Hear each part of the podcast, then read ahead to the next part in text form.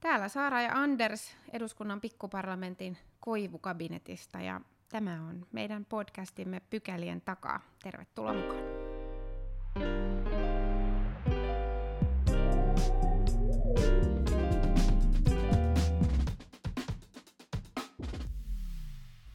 Mennään ensimmäiseen pykälään ja tänään meillä on ajankohtaisena aiheena turvallisuus ja erityisesti ehkä tällä viikolla esille nousseet tiedustelulait ja niiden tarve. Me ollaan saatu meidän vieraaksi, asiantuntijavieraaksi keskusrikospoliisin päällikkö, poliisineuvos Tero Kuremaa. Oikein lämpimästi tervetuloa. Kiitos, tervetuloa. Joo, tiedustelulait on puututtanut täällä eduskunnassa nyt, nyt jo toista vuotta, tai itse asiassa niiden uudistustyöhän lähti liikkeelle jo edellisellä kaudella. Tarvehan on ollut ilmeinen ja, tota, ja työ on ollut aika perusteellista. Nyt sitten kuitenkin viime metreillä tuli, tuli pientä ongelmaa eilen. Puhemies päätti, että ne vedetään, vedetään pois salista. On tullut pientä epäilystä sen suhteen, että, että, että saattaako niissä olla vielä jotain perustuslaillisia ongelmia, niin asioita tarkastellaan nyt uudemman kerran. Mutta jos, jos mennään siihen niin kuin lähtötilanteeseen, siihen tilanteeseen, että miksi esimerkiksi näitä lakeja tarvitaan, siis sehän on isompi lakikokonaisuus, siviilitiedustelu, sotilastiedustelu ja, ja vähän muutakin, niin kiire on kova ja nyt perustuslakia muutettiin pikamenettelyllä. Vastaako tämä sunkin kuvaa todellisuudesta Suomessa, että, että nyt olisi kiire saada nämä asiat kuntoon? Joo, kyllä ehdottomasti, että voisi sanoa, että me ollaan niin paljon jälkijunassa näissä asioissa, että eihän me voida olla vaan muiden hyvän tahdon varassa, että Suomessakin pitää olla nimenomaan ajantasainen lainsäädäntö. Toimintaympäristö muuttuu paljon, tekniikka muuttuu paljon, niin ne välineet pitää vastata kutakin aikakautta, että mä näen sen niin kuin siinä, siinä mielessä semmoisena säännöstöjen valtuuksien ajan tasastamisena, että pystytään aina kussakin ajassa vastaamaan niihin olemassa oleviin haasteisiin, niin kyllä tämä siinä mielessä on tärkeä asia. Voisitko äh, poliisineuvos Kuremaa selkeyttää meille, että millä tavalla nämä linkitty toisiinsa nämä erilaiset lainsäädöt? Tässähän nyt Anders mainitsi näitä, näitä lakiesityksiä, joita on tullut, siis siviilitiedustelulaki, ää, ja sitten on tämä sotilastiedustelulaki erikseen, ja, ja tähän liittyy tätä perustuslaillista pohdintaa myöskin, mutta teidän näkökulmasta erityisesti henkilötietolaki on, on se, joka, joka teidän tiedustelumahdollisuuksia parantaisi. Voisiko tätä kokonaisuutta hieman vielä avata? Joo, tietyllä tavalla liittyy kaikki niin kuin samaan kokonaisuuteen, mutta että toi siviilitiedustelu ja sotilastiedustelulakihan, nehän tuo uusia valtuuksia ja nyt mennään niin kuin oikeastaan tuonne, niin kuin voisi sanoa, torjumaan uhkia Suomen rajojen ulkopuolelle, kun taas sitten tämä poliisin henkilötietolaki, niin sehän ei varsinaisesti tuo uusia valtuuksia, mutta se parantaisi poliisin mahdollisuuk- mahdollisuuksia käsitellä meille jo laillisesti hallussa olevaa tietoa. Eli tänäkin päivänä pitää pystyä sitä poliisin tietoa yhdistämään riittävän tehokkaasti ja automatisoidusti, jotta tämmöisiä rikoksia ja muita tilanteita pystytään ennaltaistamaan. Nämä tiedustelulathan sitten tähtää vielä siihen niin kuin oikeastaan vielä yksi askel kauemmaksi siihen ennaltaestämiseen, että jo tuolla ulkomailla, kun kehittyy jonkinlaisia uhkia, jotka saattaa olla liittymäpintaa Suomeen, niin niitä uhkia estetään jo siellä saakka. Eli voidaan sanoa, että sitä turvallisuusajattelua työnnetään vielä tuonne kauemmaksi. Ja ne tietysti koskee erityisesti tiedustelulainsäädännöt, niin suojelupoliisia ja puolustusvoimia, ei meitä oikeastaan niinkään. Meille poliisissa niin tärkeämpää on se, että sitten jos siellä havaitaan sellaisia asioita, jotka voi johtaa rikostutkintaan, että siellä pystytään riittävästi sitten informoimaan poliisia ja me pystytään täällä niin kotimaassa toimia sen mukaisesti. Mainitsit tietojen yhdistämisen automaattisesti. Mitä se käytännössä tarkoittaa? No joo, se on ihan sitä, että joko palkataan tuhat ihmistä lisää tai tehdään osa automaattisesti näin karkeasti sanottuna. Eli se informaatiomäärähän on niin suuri, että totta kai se pitää niin saada mahdollisimman hyvin koneellisesti tänä päivänä tehtyä se alku yhdistäminen, tietojen, tietojen kasaaminen. Sen jälkeen totta kai se on aina ihminen, joka sitten arvioi sen tiedon merkityksen ja näin päin pois. Eli siinä mielessä vain hyödynnettä se tekniikka, mitä jo tänä päivänä on olemassa. Ja se on oikeastaan myöskin resurssikysymys sinällään. Ja ja vielä sen verran, että ei kukaan ihminen ehkä pysty kaikenlaisia erilaisia vihjeitä, vinkkejä niin tehokkaasti yhdistää kuin mitä ehkä saadaan koneellisesti tänä päivänä. Mutta ihminen tekee aina sitten sen jälkeen arvion, että ei kone tee niitä päätöksiä mm. koskaan. Mm. No mä oon juuri viettänyt kolme ja puoli viikkoa maanpuolustuskurssilla kokonaisturvallisuuden aiheiden ympärillä ja Anders on käynyt aikaisemmin jo tämän, tämän saman koulutuksen. Ja yksi sellainen päällimmäinen huomio tästä, tästä koulutuksesta jäi mieleen, että Suomessa toimii harvinaisen hyvin eri viranomaisten välinen yhteistyö. Ja se varmasti linkittyy myöskin tähän, tähän tiedon hankintaan ja, ja niiden välittämiseen. Mikä, mikä on se pohja, että Suomessa viranomaisilla on, on niin kuin harvinaisen hyvä yhteistyö? Onko siinä vielä jotakin sellaisia rajapintoja, mitä, mitä pitäisi eri, erityisesti niin kuin korjata tai, tai edistää tätä, tätä yhteistyötä entisestään? Niin, toi on kyllä mielenkiintoinen asia. Siis sehän toimii todella erinomaisen hyvin, että jos sanotaan, että suomalaiset on juroja ja hankalia näin, niin kyllä se yhteistyö toimii silloin, kun on niin yhteiset intressit, niin ihan samaan hiileen puhalletaan ja viranomaiset toimii todella hyvin yhteistyössä. Että siinä ei sinällä ongelmia ole. Ehkä täällä poliisin näkökulmasta niin se kehittämisaskel on sitten, kun puhutaan tämmöistä erilaista uhka- ja riskihenkilöstä, että vielä saataisiin tuonne sosiaali- ja terveysviranomaisten kanssa vaihdettua tietoa. Ei niin, että poliisilla on intressi kerätä niistä tietoa, vaan että tietyt uhkahenkilöt saadaan hoidettua tai siirrettyä oikeaan putkeen. Ei ne kuulu poliisin tehtäviin, mutta poliisi saa vihjeitä, jotka monesti liittyy asioihin, jotka kuuluisivat jollekin toiselle viranomaiselle, niin saadaan ne niin oikeaan paikkaan käsittelyyn. Sitten täällä ehkä tämmöisessä kovemmassa turvallisuudessa, niin siihen on niin pitkät perinteet poliisi, tulli, raja, puolustusvoimien yhteistyölle ja siellä tulee kaikenlaista kalusto- ja resurssiasiatkin sitten, että ei ole järkeä, että joka paikassa on kaikkia välineitä, vaan voidaan myös tätä välineitä osaamista niin hyödyntää ristiin, ainakin no. tietty raja saakka. Siis niin, että tällaista niin revieritaistelua ei ole, että vaan, vaan tieto liikkuu sujuvasti silloin, kun on liikkuakseen tai tarvetta on ja, ja kaikki pysyy omalla tontillaan. Joo, siis joskushan voi olla semmoista pientä, mutta ne on aika hyvin jo vakiintunut. Toi rajayhteistyökin on vuosikymmeniä vanha, niin kaikilla on selkeät päävastuualueet ja jokainen tietää, missä tukee toisiaan, että ne on aika hyvin ja sama suhde puolustusvoimiin, niin se on niin selkeää ollut, että ei tässä ole niin minkäänlaisia ongelmia, että viimeksi on tänään yhteistyö ollut tässä moniviranomaisessa, missä itsekin on ollut mukana ja no. erittäin hyvin maailma muuttuu sellaisella vauhdilla, että meillä on myös uuden tyyppisiä turvallisuusuhkia, jotka tänne pohjoiseen linnunkotoonkin kohdistuu. Mitkä KRPn näkökulmasta on nyt sellaiset niin kuin merkittävimmät turvallisuusuhkat, joiden eteen meidän pitää tehdä just tällä tavalla viranomaisyhteistyötä ja, ja ylipäätänsä pystyy niitä uhkia torjumaan? Mä luulen, että tuossa viranomaisella aika yhtenäistä näke, näkemystä siitä, että on tämmöiset niin kybermaailmaan liittyvät asiat, terrorismi, järjestäytynyt rikollisuus, sitten tämä hybridimaailma on ihan oma kokonaisuutensa, että ne on semmoiset varmasti, mitä kaikkia turvallisuusviranomaisia koskee. Jotkut sotilaalliset asiat on sitten puhtaasti puolustusvoimien asiat, niistä mä en osaa sanoa oikeastaan mitään. Mm. Mutta näiden muiden osalta niin se on kaikki, koskee kaikkien toimikenttää ja siihen tietysti nämä toimivaltuudetkin monelta tasolla liittyy, että pystytään siellä toimia riittävällä tavalla. Se on ihmisilläkin elämä paljon tuolla verkossa iso osa tapahtuu siellä, siellä valmistellaan, siellä tieto liikkuu, siellä pitää tänä päivänä pystyä toimimaan. Muuten se ei, niin kuin ei fyysisessä maailmassakaan mm. onnistu toimenpiteet. No. Se on aina vaikea niin kuin ulkopuolelta arvioida, että mikä, mikä tilanne on, on oikeastaan. Huomattiin näiden, näiden tota Oulun valitettavien tapauksien, tapausten jälkimainingissa keskusteltiin aika paljon seksuaalirikollisuudesta, joka kuitenkin tutkijoiden mukaan on ollut niin kuin laskemaan päin Suomessa noin niin kuin kokonaismäärällisesti, mutta, tota, mutta siinä helposti niin kuin jäi sellainen käsitys, että, että tämä on nyt kehitys, joka on niin kuin laukkaamassa ihan niin kuin meidän käsistä. Mikä on niin kuin kokonaisturvallisuuden osalta? Me ollaan tehty selontekoja sisäistä ja ulko- ulkoista turvallisuutta täällä eduskunnassa, ja, ja nehän on osittain niin kuin, sanotaan, niin aika tiukkaa luettavaa. Kyllä siellä saa niin kuin monessa kohtaa sellaisen käsityksen, että, että, että uhkia on kohtalaisen paljon.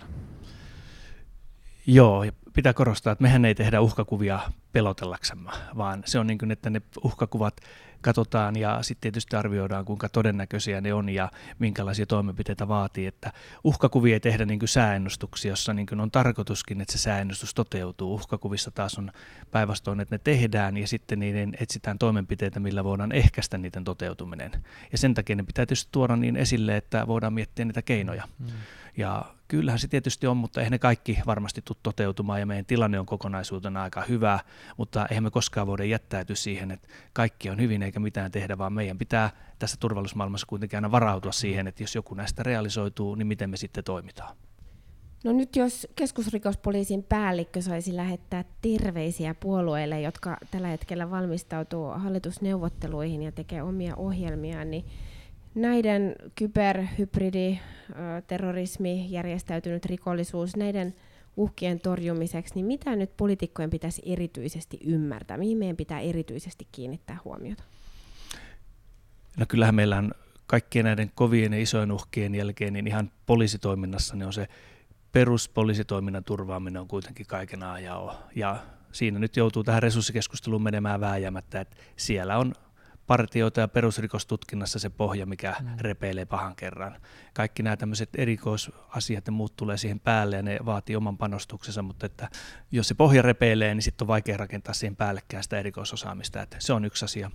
Sitten on nämä meidän välineet ja tässä esimerkiksi lainsäädännöstä välineet on tämä henkilötietolaki poliisille ja varmasti tiedustelulait sotilaille ja suojelupoliisille erittäin tärkeitä. Ja sitten myöskin nämä tekniset välineet, puhutaan ihan, että autokalusto pitää olla riittävä poliisillakin, samoin kuin tuota, tietotekniset välineet, ne on ajan tasalla. Tänä päivänä me toimitaan mobiilisti ja liikkuvasti tuolla, ja jos ei ne toimi, niin sitten repeilee niin kuin se perusta. Joo. Tota, tämänkin kauden aikana on tullut lainsäädäntömuutoksia poliisin toimintaan liittyen. Tuntuu, että helposti käy niin, että teille asetetaan niin uusia vaatimuksia ja, ja, ja tehdään uudistuksia, jotka edellyttää teiltä uutta kalustoa, uutta, uudenlaisia toiminta, tai uudenlaista toimintaympäristöä ja toimintamenetelmiä, ja sitten ehkä se rahoitus jää sitten kuitenkin puuttumaan. Onko tota, KRP, onko poliisit niin kuin huonoja lobbaamaan, kun, tota, kun tuntuu, että, että tota, että aika hiljaa te sulatatte näitä tuota eduskunnan tekemiä leikkauksia vaikka, vaikka poliisien lukumäärään. Nyt oli aika suora syöttö lapaa. No joo, kyllä nyt oikein pitää kiitellä maaliedusta, että tästä ei voi ampua ohi toivottavasti.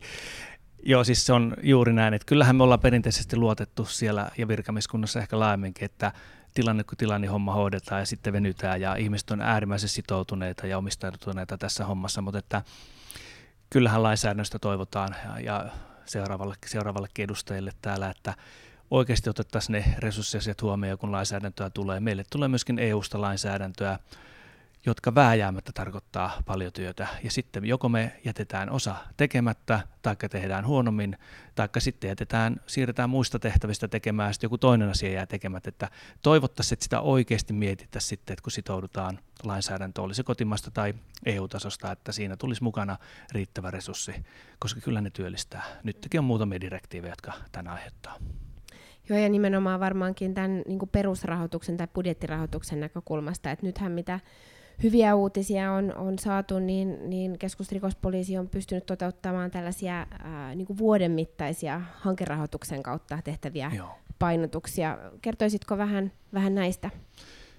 Joo, nyt on pari tämmöistä hankerahoitusjuttua, jossa on niin rahoitusta tullut siihen, että pyritään selvittämään, että mihin on nämä kielteisen turvapaikkapäätöksen saaneet henkilöt kadonnut, että onko ne maassa, jos on, niin mihin ne on mennyt, että tämmöisiä laittomasti oleskelevien, että mitä niille on tapahtunut. Mm.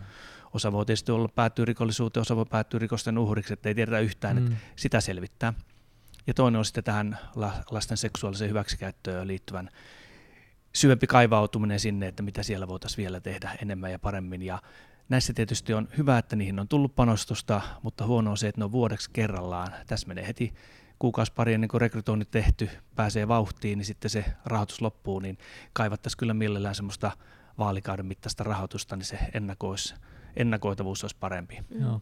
tosi tärkeitä aiheita kyllä, että hienoa, että KRP pääsee nyt tekemään tätä työtä ja sitten tietenkin voidaan toivoa, että se työ jatkuisi myös tämän vuoden hankkeen jälkeen, kun on, on sitten sen pohjalta tarkempi tieto, että, että mitä erityisesti näiden haasteiden eteen pitäisi tehdä. Tuossahan on kyllä kaksi tosi tosi hyvää, tärkeää näkökulmaa, nämä kielteisen turvapaikkapäätöksen saaneet mm. kadonneet ja, mm. ja sitten ää, lasten seksuaaliseen hyväksikäyttöön liittyvät kysymykset. Joo, Joo nämä paperittomat ja kielteisen turvapaikan paikkapäätöksen saaneet, niin, niin sehän on ongelma, että voi lähestyä niin kuin kahdesta suunnasta, kahdesta suunnasta oikeastaan, että, että joko ajatellaan, että eletään niin kuin binäärisessä maailmassa, joka on, niin, jossa on niin kuin positiivinen päätös, pysyy, negatiivinen päätös lähtee, tai sitten niin kuin myönnetään, että on, niin on tällaisia niin kuin harmaa tilanteita, tilanteita, joita ehkä ei osata arvioida, ja, ja, ja silloin jos, jos, jos me ollaan niin kuin näin binaarisia, niin sit se ehkä johtaa siihen, että ihmiset vaan niin kuin meidän yhteiskunnan näköpiiristä alamaailmaan tai, tai rikoksen uhriksi tai muuta. E, miten sä näet tämän asian? Pitäisikö meidän niin kuin tehdä jotain, jotta me estettäisiin se niin kuin yrittää jollain, jollain niin kuin väliaikaistoimenpiteen tai jollain muulla ratkaisulla niin kuin yrittää pitää nämä, yhteis- nämä ihmiset kuitenkin niin kuin yhteiskunnan piirissä, jotta, jotta ne olisi esimerkiksi valvottavissa paremmin. Niin ja joo, valvottavasti se kuulostaa ehkä liian poliisivaltiolta. Vähän pahalta mutta, sanalta, tota, mutta, mutta, tavallaan, että, että tiedämme missä ne ovat ja, ja he eivät ehkä syyllisty rikoksiin tai eivätkä joudu, joudu rikoksen uhriksi, jos se on se toinen pelko. No toi sun toinen sanota, että yhteiskunnan piirissä se kuulostaa niin. nimenomaan hyvältä, koska nythän sinänsä niin haluttaisiin tietää, että mitä niille on tapahtunut, missä ne on, koska siellä voi päättyä rikollisuuteen, voi päättyä rikoksen uhriksi tai muuten olla tuolla niin kuin kaiken avun ja muunkin saannin ulottumattomissa, niin olisi hyvä tietää, että mitä on tapahtunut. Ehkä me ollaan kuitenkin Suomi sen verran pieni ja suppea maa, että me kohdataan tätä kautta nyt se sama ongelma, mikä suurissa valtiossa on joka tapauksessa. Siellä on paljon laittomia, joista kukaan ei tiedä yhtään joo, mitään. Joo. Et meillä on kuitenkin kohtuu hyvin hallussa säätilanne, mutta että aina täältä voi yllätyksiä tulla, niin tämä hanke on sinänsä hyvä, että pystyttäisiin kartoittamaan, että mit, mitä siellä todellisuudessa tapahtuu. Mm. Yksi sellainen uh, huomio, joka jäi mieleen täällä KRPn vierailulla, oli se, että tämä järjestäytynyt rikollisuus on, on sillä tavalla lisääntynyt, että näitä jengejä on tullut lisää, näitä, näitä tota niin, niin, rikolliskirhoja. Joo, me ollaan ollut aika lintukodossa sen suhteen ja, ja tullut Euroopasta. Kyllä, ja, ja, ja ilmeisesti myös maailmalta joo. johdetaan ää, pitkälti näiden toimintaa. Onko se osa tällaista niin kuin kansainvälistä kehitystä vai, vai tota, onko Suomessa yleensä tapahtunut jotain niin, että tämä on vaikuttanut rikollisjengien näkökulmasta aikaisempaa houkuttelevammalta? Joo, meillähän sinänsä ei ole pitkä historia järjestäytyneen rikollisuuden osalta. Kyllä se sinne 90-luvun alkupuolelle tulee nämä moottoripyöräjengit ja tämmöiset.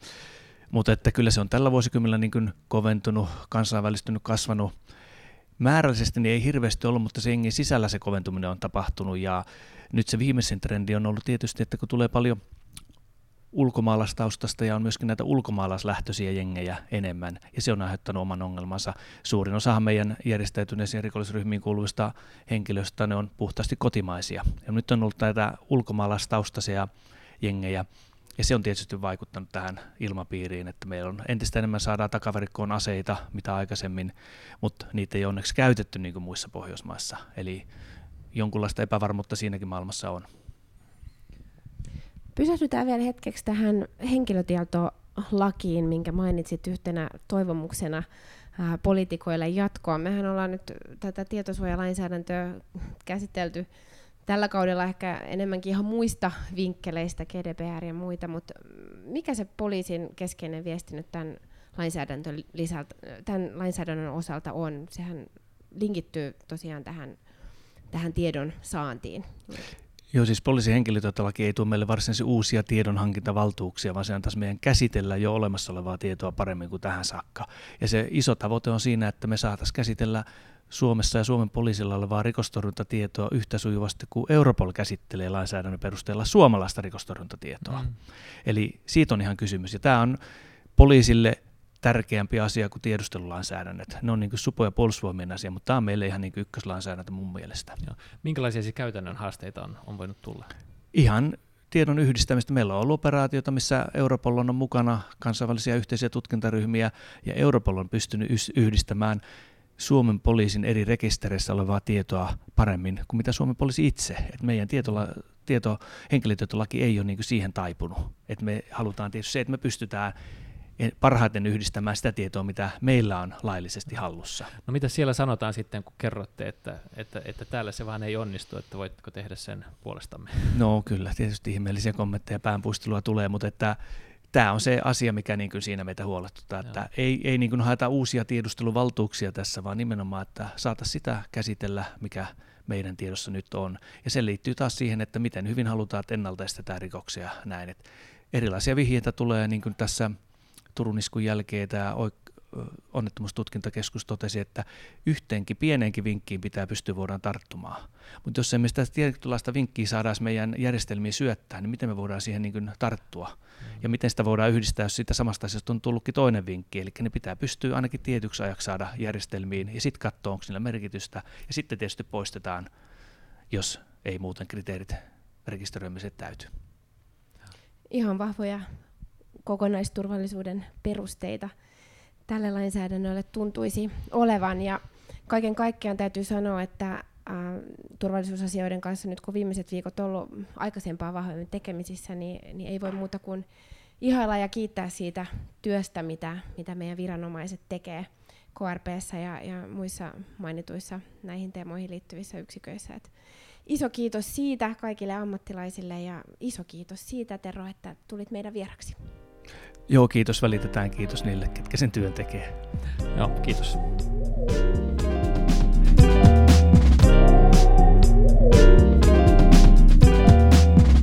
Niin mennään seuraavaan pykälään. Eilen oli taas kyselytunti ja oli aika tutut aiheet. Me puhuttiin siellä, siellä tota reilu puoli tuntia taas ikäihmisten hoidosta, hoivamitoituksesta. Juttua tuntuu riittävän ja onhan se tärkeä aihekin. Mitä sulle siitä jäi mieleen? Joo, selvästi meininki on se, että oikeastaan niin kuin yksi iso aihe kerrallaan mahtuu meidän yhteiskunnalliseen keskusteluun, ja nyt se on jo, jo pari viikkoa ollut, ollut tämä tää sama. Ja ihan hyvä niin, siis kyllähän siitä keskusteltavaa riittääkin, ja, ja nämä epäkohdat, jotka vanhusten hoidossa ja, ja hoivakodeissa on, on käynyt ilmi, niin on, on sellaisia, että niiden pitääkin hätkähdyttää ja, ja herättää keskustelua. Eilen ää, kyselytunnissa, ää, kyselytunnilla niin mun mielestä tämä keskustelu painottu ainakin useammassa esitetyssä kysymyksessä niin tähän valvonta. Joo, Joo ei enää tivattu nyt kokoomukselta mitoituskantaa, mikä varmaan Mitoituskeskustelu oli jäänyt nyt vähän vähemmälle ja, ja nyt tuli enemmänkin ikään kuin tähän valvonnan resurssointiin ja, ja mitkä tahot ne on. Ja, ja kyllähän se onkin niin, että ää, vastuuta on niin kuin hyvin monilla tasoilla.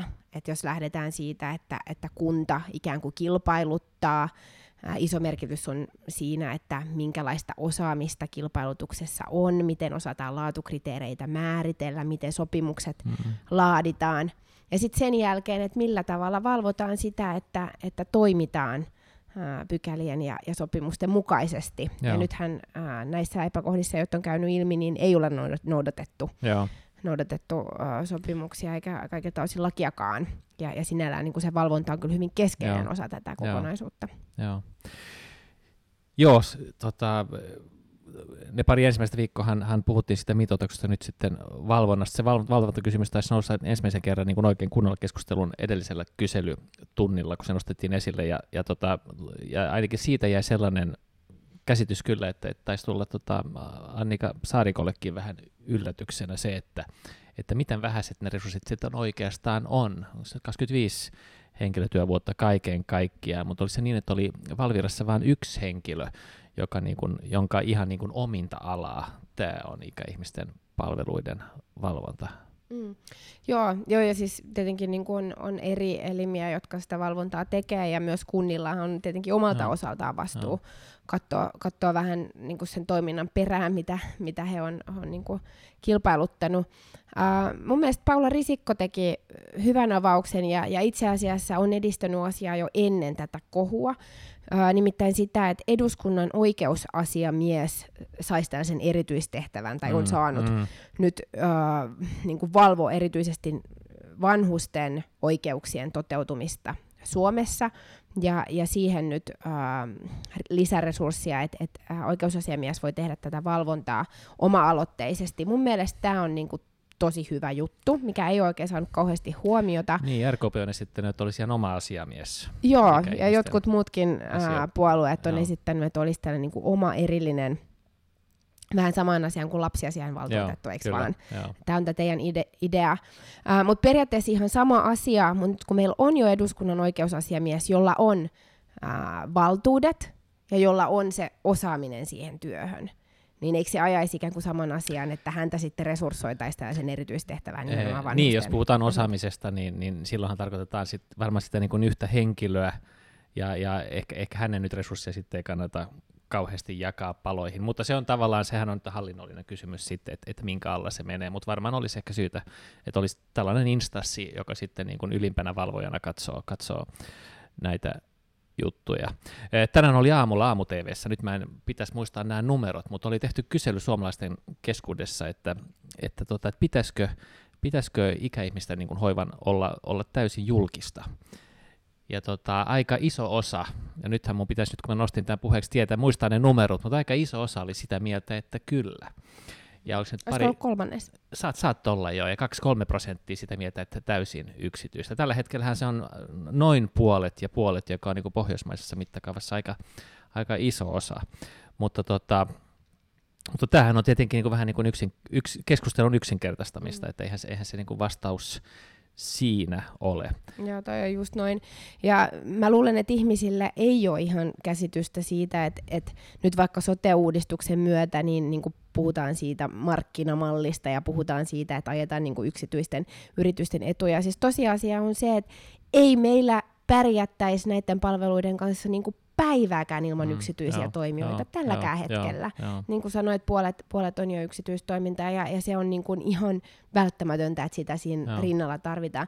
Ei me tosin pärjätä ilman julkistakaan, että et se nimenomaan on niin kuin näiden, näiden molempien ää, tasapaino ja, ja niin kuin hyvä kokonaisuus. Mutta ehkä ihmisillä ei, enkä, enkä mäkään tätä kyselyä sen tarkemmin katsonut, mutta ole sitä ymmärrystä siitä, että, että nyt jo uh, hyvin merkittävissä määrin yksityiset no. näitä palveluita tuottaa.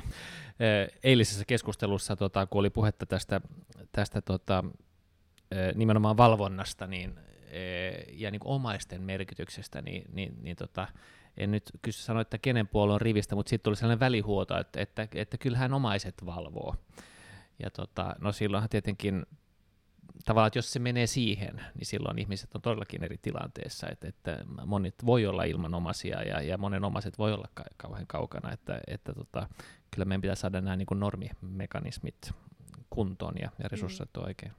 Joo, vaikka kyllä täytyy sanoa, että valinnanvapaus toteutuessaan myös avittaa asiaa siltä osin, että ihmisillä on mahdollisuus Joo.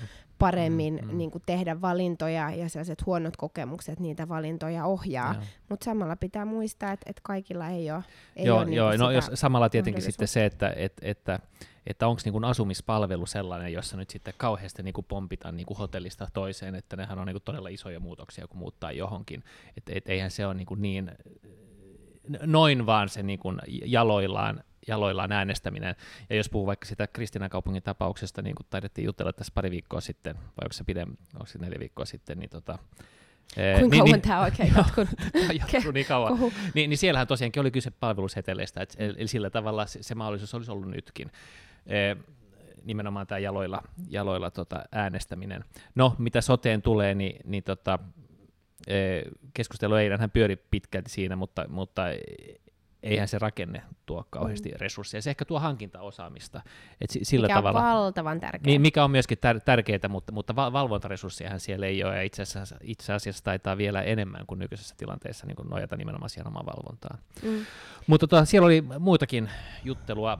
Joo, sen verran mä sanon Joo. tästä vielä, että tota, ministeri Saarikko taas vastasi hyvin. Hän, hän on niin kuin hienosti ähm, tämän kohun keskellä argumentoinut, niin kuin hän, hän hienosti osaa, mutta oli hieno huomata, että äh, useammassa hänen vastauksessaan niin hän painotti tämän valinnanvapauden merkitystä tulevassa soteratkaisussa, että et kyllä äh, se niin kuin ihan keskeinen osa tätä keskustelua on. Joo, tota, sotehan nyt on niin kuin loppumetreillään ja voi pitäisikö tulkita nyt Annikan puheet valinnanvapauden puolesta sellaisena, että, että keskusta nyt yrittää vähän niin kuin koota, koota tätä koalitiota ja, ja tota, et odotan ehkä, jospa ens, ensi kyselytunnilla joku sieltä teidän rivistä nousisi ja, ja puolustaisi voimakkaasti tätä maakuntamallia. Niin. Joo, no mä luulen, että hallituspuolueiden edustajat pääsääntöisesti kyllä mielellään näkisivät, että tämä homma tässä ihan kokonaisuutena etenisi, mm. mutta nähtäväksi jää ja, ja aika rientää. Joo. Joo, siellähän puhuttiin muistakin asioista. Tähänkin liittyy sitten kokoomus välillisesti, tota, mutta palataan siihen myöhemmin. Eh, kun perussuomalaiset kysyy jostain, niin, niin voi olettaa, että, että kysytään maahanmuutosta tai ehkä EUsta tai, tai yksityisautoilusta. Ja tänään oli sitten tota, taas maahanmuuton vuoro. Kysyttiin äh, Irakin palautussopimuksesta ja, ja, ja tota, äh, kysyjä totesi, että kun, kun Suomi nyt kuluttaa niin kuin miljardeja näiden tänne tulleiden niin kuin irakilaisten äh, ylläpitämiseen, niin eikö niitä nyt pitäisi saada vähän niin kuin nopeammin pois maasta, josta tietenkin sitten Soini Soinilla oli valmiit vastaukset, totesi, että, että eilenkin niitä oli palautettu, heitä, heitä oli palautettu kolme neljä kappaletta, mutta tota, jos muut ehkä tulee puhumaan niin kuin jonkun verran pitkään vielä, vielä tästä ikäihmisen hoivasta, niin, niin veikkaan, että eikä ne perussuomalaiset halua nostaa nimenomaan tätä sitten agendalle.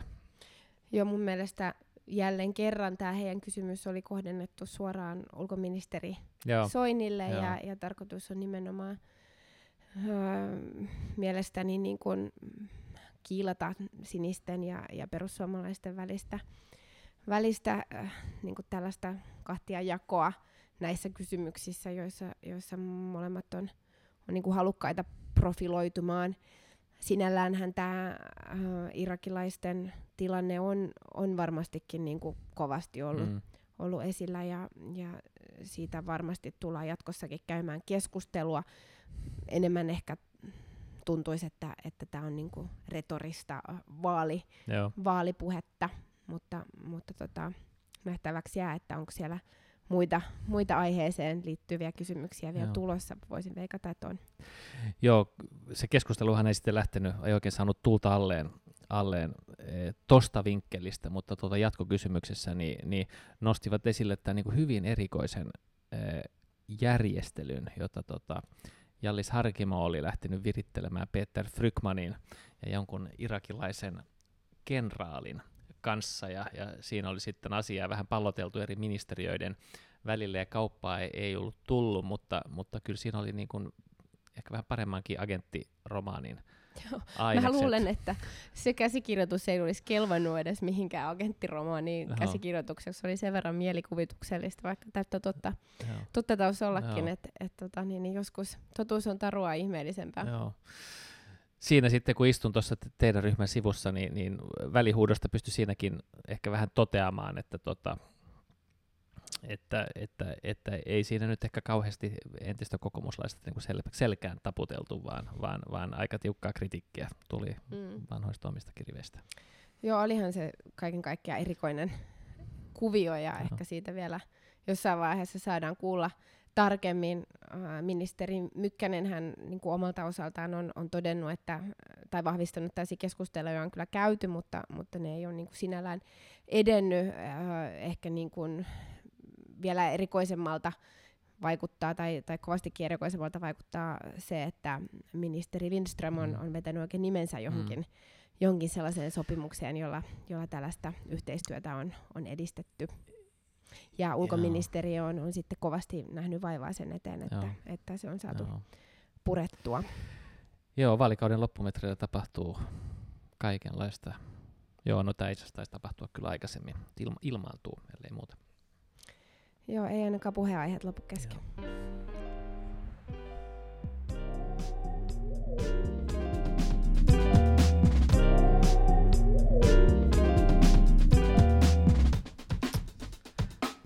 Okej, Anders, tredje paragraf. Och uh, god alla hjärtans dag. Tack så mycket. Det är idag.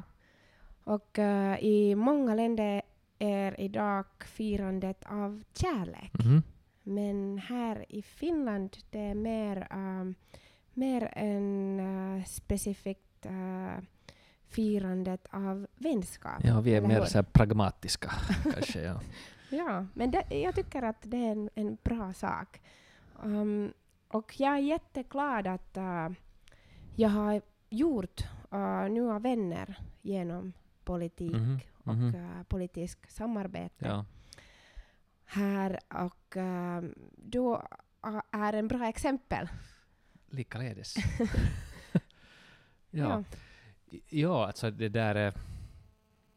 Eh, när man tittar, om någon bara skulle titta på frågetimmen och, och se på politiken liksom den vägen, så skulle man kunna tro att, att, att det här är en, ett ställe där, liksom, där folk kanske mera är ovänner och liksom antagonister än, än vänner. Och det var kanske också den bilden jag hade när jag kom hit. Alltså, du hade ju en erfarenhet från politiken. Ja. Du, du har jobbat här ganska länge. Men jag kom egentligen helt utanför, så inte visste jag hur den här dynamiken fungerar inne i huset. Och det, där, och det var nog en jättepositiv överraskning, måste jag säga, att, att det där att, eh, jag hade liksom tänkt att det här handlar om möten, man sitter för sig själv och läser papper och funderar och, och sen kanske röstar och går hem. Jag hade liksom inte tänkt på den här sociala mm. gemenskapen. Mm. Och det är liksom en jättestor Men det är jätteviktigt. del. Ja, jättestor del av arbetet och, liksom, och jättepositiv överraskning. Mm. Ja. Och nu har vi båda, tror jag, många viktiga vänner här. Ja, ja, i, ja. i uh, riksdagen. Ja. Okej, men uh, vad ska du göra med dina vänner nu? Idag eller på helgen? Ja, no, det där... Eh, eh, jag kommer att... Eh, jag kommer att det där att eh, träffa några vänner här, här idag på eftermiddagen. Vi ska lite fundera på min kampanj.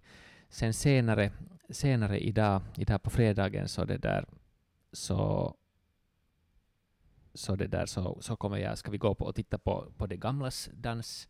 Oj, oj. Eh, vi har en rysk utbyteselev hemma hos oss som ju går gymnasium här och då ska man också delta i det gamlas dans, så vi går och tittar på det. Och senare mm. på kvällen ska jag gå på en avskedsmiddag för en, en vän, Brasiliens ambassadör som lämnar Finland. Okay. Så det är lite liksom väntema. Men på veckoslutet så är det nog ganska tomt i kalendern. Mm. Ja. Kanske det att vila, gäller liksom att vila upp för kommande duster, tror jag. Okej. Okay. Låter bra. Ja, vad ska du?